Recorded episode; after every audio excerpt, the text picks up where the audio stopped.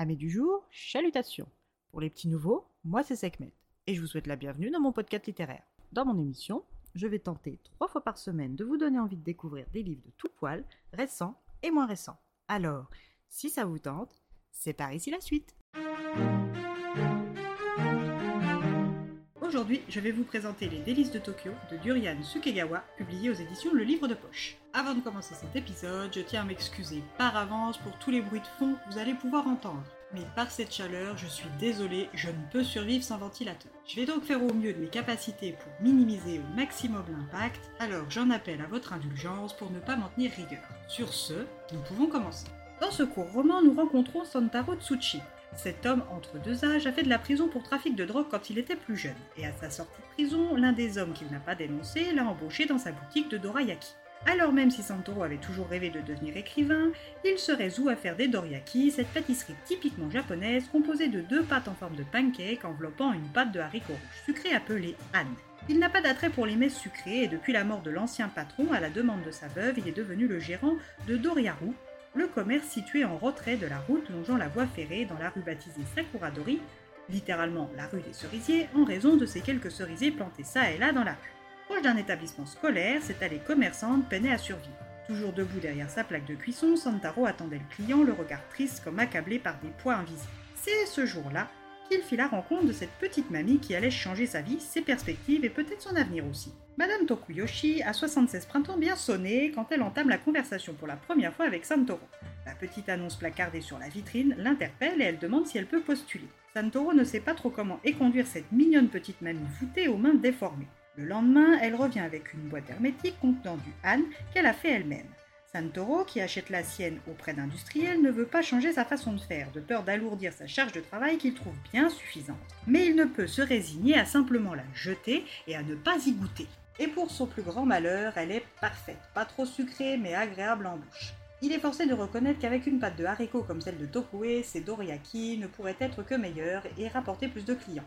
Et s'il y avait plus de clients, il y aurait plus de recettes, donc l'argent qu'il devait au couple serait plus vite remboursé, lui permettant de quitter ce commerce et ce métier pris par dépit. Lui qui de base voulait juste quelqu'un pour discuter, vient de trouver une vraie aide.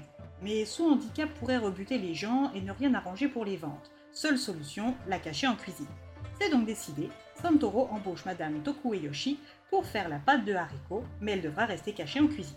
Tokue va lui apprendre comment faire un vrai âne. Santoro, qui est toujours plus ou moins dépressif, aussi entre des périodes où il arrive et où il baisse les bras. Un jour, où il est en down, il prévient Tokue qu'il ne viendra pas et qu'elle peut préparer le Han et repartir. Le lendemain, il se rend compte qu'elle avait ouvert la boutique en son absence et que le chiffre d'affaires était plutôt bon. La fréquentation ayant considérablement augmenté depuis l'embauche de Tokue, ses inquiétudes quant à ses mains déformées s'estompent, jusqu'à ce qu'un soir, sa propriétaire passe vérifier le compte et lui parle de sa nouvelle employée.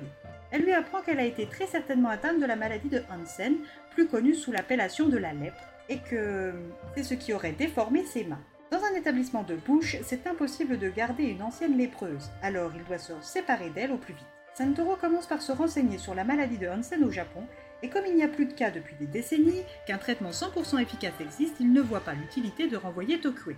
Mais la perte progressive des clients, l'insistance de la propriétaire auront-elles raison de ses convictions personnelles? Santoro saura-t-il être à l'écoute des haricots comme le lui enseigne Tokue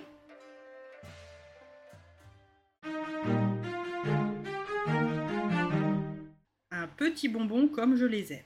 Avec Tokue, c'est la vie d'une confinée dans un sanatorium japonais que l'on découvre. La rencontre avec cette femme poète et philosophe nous fait nous rendre compte que la lèpre est une maladie qui a toujours effrayé et qui encore aujourd'hui effraie.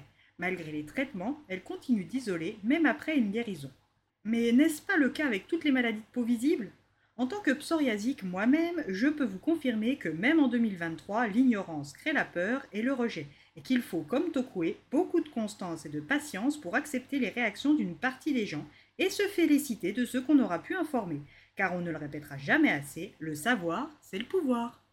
Et eh bien voilà, j'en ai fini pour aujourd'hui. J'espère que cet épisode vous aura plu et vous aura donné des nouvelles idées de lecture. Si vous souhaitez découvrir d'autres petits bonbons littéraires tout droit sortis de ma bibliothèque, je vous retrouve le jeudi 20 juillet prochain pour un nouvel épisode. Et si d'ici là je vous manque de trop, vous connaissez le chemin sur Instagram, at les lectures de Sekhmet. Sur ce, chalut les amis et à la prochaine